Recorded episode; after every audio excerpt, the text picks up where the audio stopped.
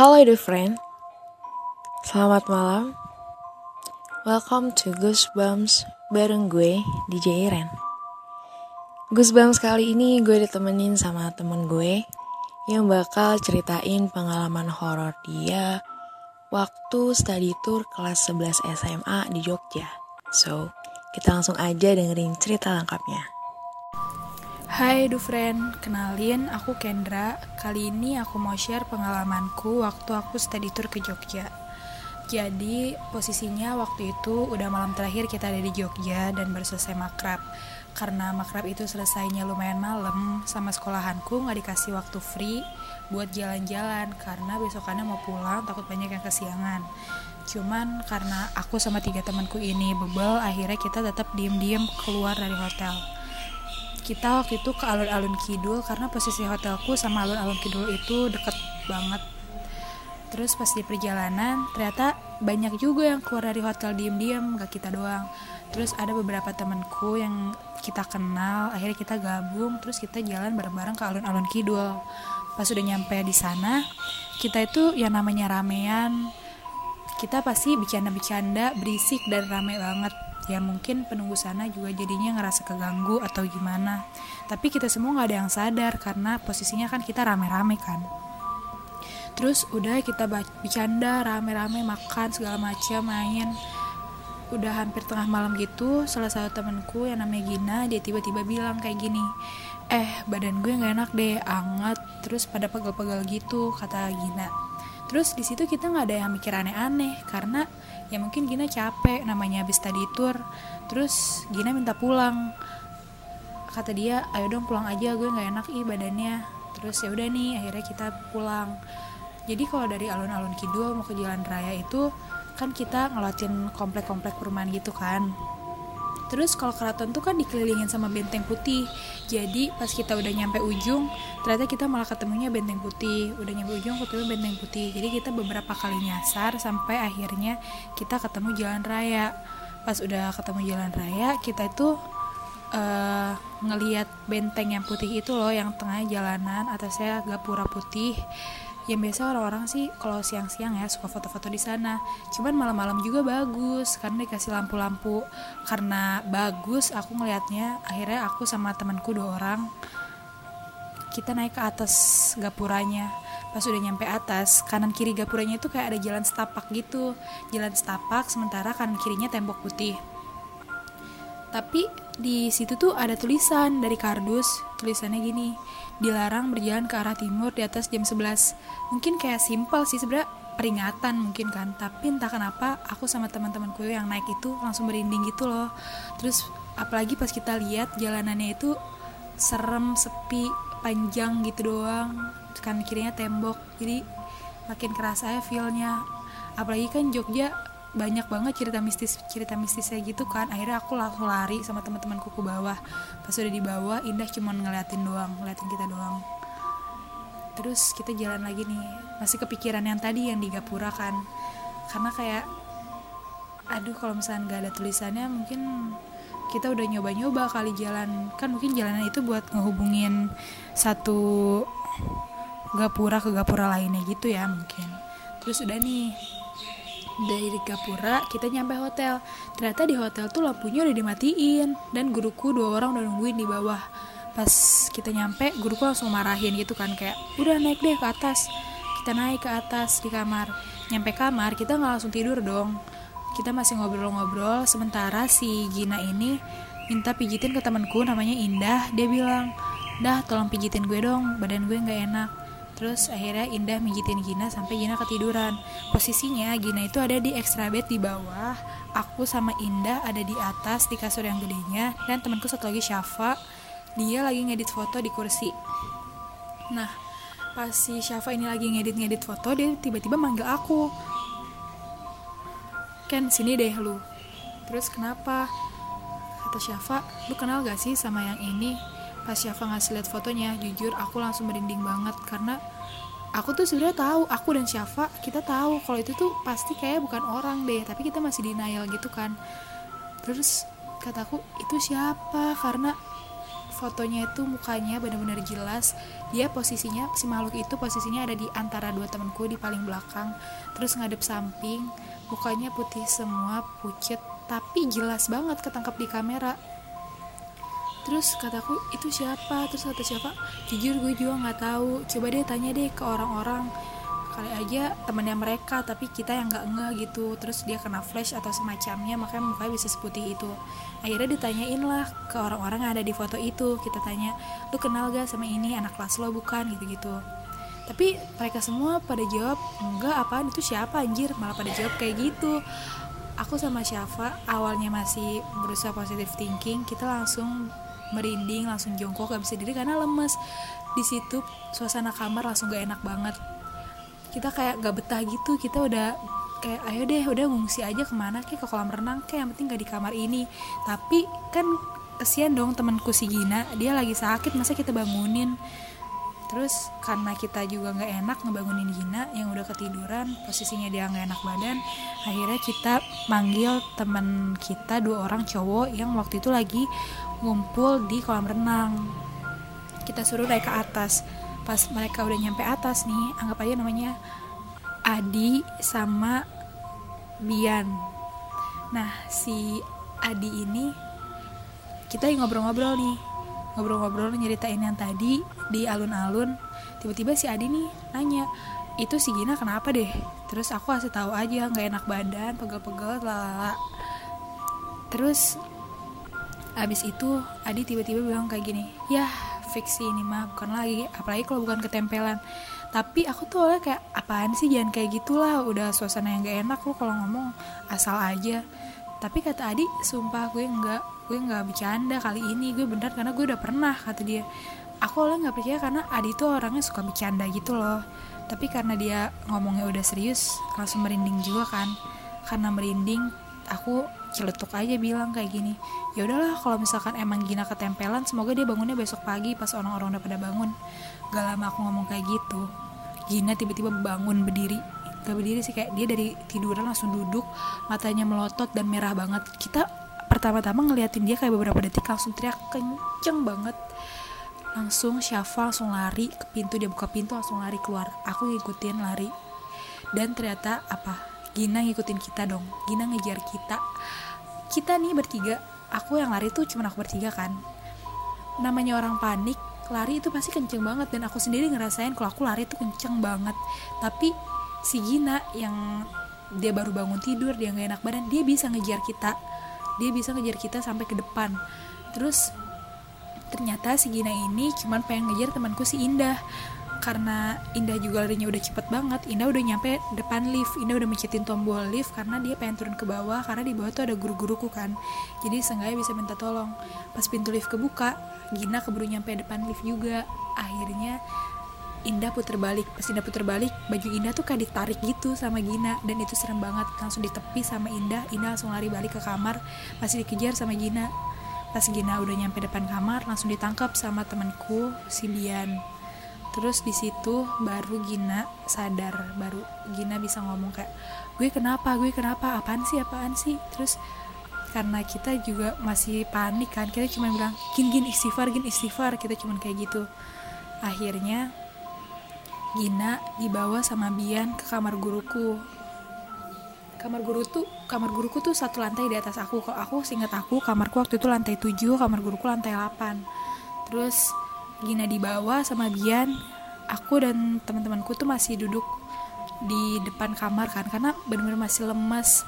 Teman-temanku semua pucat aku gigi aku bahkan sampai gemerutuk gitu loh saking paniknya dan kaget aja gitu lari dan dikejar sama orang yang lagi nggak sadar. Terus pas kita lagi duduk di depan kamar karena belum bisa bangun ada beberapa pengunjung hotel yang ada di situ tiba-tiba buka pintu nanyain karena kita teriak benar-benar kenceng banget. Terus dia nanyain ada apa? Kenapa? Kita nggak ada yang bisa jawab. Akhirnya dijawab sama temanku si Adi bilang oh itu ada yang keserupan. Terus Adi bilang lagi ke kita lu tahu gak sih pas lu semua lari kan gue sama Bian gak lari kan?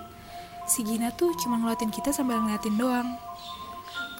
Aneh banget kalau kalaupun si Gina ngejar kita karena dia panik kita semua lari tapi kan temenku yang dua orang ini yang cowok nggak ikutan lari. Bahkan mereka berdua cuma diliatin doang. Dan itu kata mereka serem banget sih parah matanya masih merah kata si Adi. Terus akhirnya kita udah nggak berani masuk kamar suasananya udah nggak enak banget kita cuma sempat ngambil HP bahkan kita nggak sempat pakai sendal. Akhirnya kita ngungsi ke kamar teman kita. Pas udah nyampe kamar teman kita di lift nih. Di lift itu uh, kita awalnya nggak langsung kamar kita ke bawah dulu pengen ketemu guru. Tapi pas kita udah keluar nih udah di lobby hotel ternyata hotelnya udah digelapin kan dan guruku udah nggak ada. Terus karena mungkin masih ke bawah suasana yang tadi di atas kita panik aja gitu ngeliat ruangan gelap kita langsung lari lagi masuk ke lift. Terus akhirnya kita ke kamar pas udah di kamar temanku si Bian yang tadi nganterin Gina nyampe akhirnya Bian cerita lu tau gak sih tadi gue di lift gue kan megang si Gina. Sumpah si Gina badannya panas banget tapi Gina menggigil udah gitu Gina tuh cuman ngeliatin temanku si Bian. Karena mungkin Gina belum bisa ngomong masih linglung. Ngeliatin Bian sambil giginya gemeteran gitu. Terus pas udah nyampe lantai kamar guruku karena Bian tuh nggak tahu kamar guruku sebetulnya ada di mana akhirnya dia asal ketok kamar.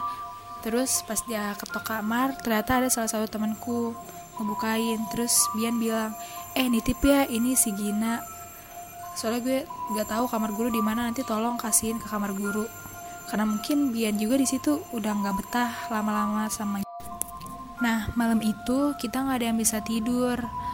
Terus akhirnya kita nunggu pagi sampai kita berani pulang ke kamar karena belum pada packing kan. Udah jam 6 gitu kita turun ke kamar dianterin sama teman-temanku pas kita buka kamar itu masih suasana sebetulnya masih gak enak banget. Cuman karena mikirnya oh, udah pagi dan kita dianterin sama teman-teman yang lain ya udah jadinya masuk aja tuh. Masuk packing segala macem. Pas lagi packing tiba-tiba kamarku tuh diketok. Pas kita buka ternyata di depan ada guruku sama Gina tapi Gina tuh matanya nggak ke kita gitu. Dia matanya jelalatan ke mana-mana. Ke atas ke kanan ke kiri ke bawah. Terus mulutnya komat kamit. Habis itu guruku masuk Gina masuk. Guruku bilang e, ini Gina sebetulnya udah sadar. Tapi tolong ya jangan sampai Gina itu pikirannya kosong, jangan sampai bengong. Pokoknya ajak ngobrol terus atau enggak ingetin suruh doa, kata guruku. Beres dia ngomong kayak gitu, aku sama teman-temanku yang lain langsung diusapin air, nggak tahu mungkin air doa kali ya. Diusapin air, terus guruku pulang. Gina udah nih di dalam, tapi kita masih diem-dieman gitu sama Gina, karena Gina belum bisa diajak ngobrol, bahkan dia mata yang belum ngeliat ke kita. Abis gak berapa lama baru akhirnya Gina bisa ngomong. Kata dia sumpah gue tadi pas nyampe depan kamar gue nggak bisa ngomong sama sekali. Dia pengen ngomong tapi nggak tahu kenapa kalah sama doa-doa yang lagi dia ucapin. Jadi gue nggak ngerti sih teknisnya gimana di dalam tubuhnya Gina. Intinya Gina bilang kayak gitu dia tuh pengen ngomong tapi dia nggak bisa. Dan dia benar-benar gak inget kejadian semalam. Dia tuh ngapain aja dia nggak inget dia lari dia nggak inget dia dibawa ke kamar guru dia nggak inget semuanya terus kita bilang ya udah gin nggak apa-apa. Jangan diceritain dulu karena ini masih di kamar ini suasana masih nggak enak gitu kan. Udah selesai packing kita turun ke bawah buat sarapan. Pas lagi sarapan temenku yang semalam dititipin Gina ini nyamperin kita. Terus dia cerita cerita kan pas nggak ada Ginanya. Dia cerita cerita kata dia e, Gina tuh masuk. Dari masuk sampai dia duduk Gina benar-benar bengong terus bengong. Akhirnya sama temenku dibaca-bacain doa. Dibaca-bacain doa baru Gina lumayan bisa fokus gitu. Terus sama temenku langsung dibawa ke kamar guru. Pas baru pintu nih pintu guruku dibuka tiba-tiba guruku dari dalam tuh udah marah-marah. Marah-marah sambil ngebentak-bentak. Pokoknya kayak guruku marah kayak ngomong kamu ngapain di sini? Kamu pulang. Pokoknya bener marah besar banget sambil ngebentak-bentak. Aku nggak ada di sana jadi aku nggak tahu ini diceritain sama temanku. Terus abis itu temanku dibawa masuk terus guruku masih marah-marah terus sambil nangis-nangis gitu. Tapi di situ Gina tuh nggak sadar kalau guruku marah-marah pagi itu pas kita lagi sarapan guruku yang marah-marah ini yang bentak-bentak nyamperin Gina. Dia minta maaf sambil nangis kata dia. Gina maafin ibu kalau ibu semalam marah-marah. Ibu bahkan gak sadar kalau ibu marah-marah. Bahkan dia guruku pun gak sadar kalau dia marah-marah. Jadi emang guruku ini mungkin sensitif sama hal-hal yang kayak gitu dan mungkin yang marah-marah juga bukan dirinya dia. Aku gak ngerti sih gimana. Terus dari situ udah Gina iya maafin dan lain-lain. Terus kayak Gina juga rada bingung karena dia nggak ngerasa dia dimarahin segala macem. Kita pulang di bis. Di bis udah mulai malam nih tiba-tiba Indah tuh ngelain. Jadi posisinya aku duduk sama Syafa Indah duduk sama Gina. Nah Indah ngelain tiba-tiba malam-malam. Dia bilang eh tolongin gue dong. Ini udah lama banget dari tadi Gina cuman bengong sambil ngeliatin gue. Gue takut kata Indah. Tapi kita pun bingung kita mesti pindahin ke mana? Akhirnya kita cuma nemenin Indah dari lain. Terus pas udah nyampe Bogor akhirnya Gina pulang dan Gina di uh, apa Rukia eksorsis gitu sama Ustadz di sana. Terus Gina di situ udah mulai sadar akhirnya dia cerita kan. Kata dia sebenarnya emang udah diikutin dari yang di alun-alun tuh udah diikutin udah banyak yang nggak suka karena kita rame rame banget berisik udah nggak suka. Ditambah yang pas di Gapura itu aku yang naik yang aku sama tiga temanku naik ke Gapura di situ pun tiba-tiba ada yang ngikutin karena nggak suka mungkin. Dari situ ngikutin di alun-alun ada yang ngikutin di Gapura ada yang ngikutin jadinya ya udah double terus abis itu kata dia badan dia udah lumayan enteng gitu udah enakan lah intinya. Terus jadinya itu jadi pelajaran banget sih apalagi buat buat aku yang baru pertama kali bener-bener ngeliat secara langsung hal-hal yang kayak gitu. Karena biasanya aku cuma dapat cerita atau gambar tapi aku nggak pernah loh ada di posisi yang temanku sendiri nih yang ketempelan kerasukan apalagi sampai dikejar kita sampai lari-larian gitu. Itu pertama kalinya buat aku. Jadi kayak pelajaran banget lah kalau di tempat orang jangan berisik. Masa kita harus ngehargain gitu dijaga sikapnya. Karena kan kita nggak ada yang tahu kan penunggu di sana kan bukan cuman kita doang tapi kan ada yang lainnya juga. Itu sih cerita dariku. Kasih edu friend udah mendengarkan cerita. Wah edu friend gimana nih cerita dari temen gue? Bener-bener serem banget ya. Gue pun udah berkali-kali diceritain tapi tetap masih merinding loh setiap diceritain. Kayak gue gak kebayang sih kalau misalnya gue ada di sana dan mengalami kejadian itu gue gak ngerti sih gue bakal ngelakuin hal apa. Entah gue bakal lari sekencang-kencangnya kayak temen gue atau gue bisa diem karena saking speechlessnya atau mungkin gue bisa pingsan. Gue gak ngerti sih. Tapi ya friend yang namanya makhluk-makhluk tak kasat mata itu pasti selalu ada. Entah di mana pun maupun di rumah lo. Jadi hati-hati ya, siapa tahu waktu lo lagi dengerin podcast ini, dia juga lagi ikut dengerin bareng lo.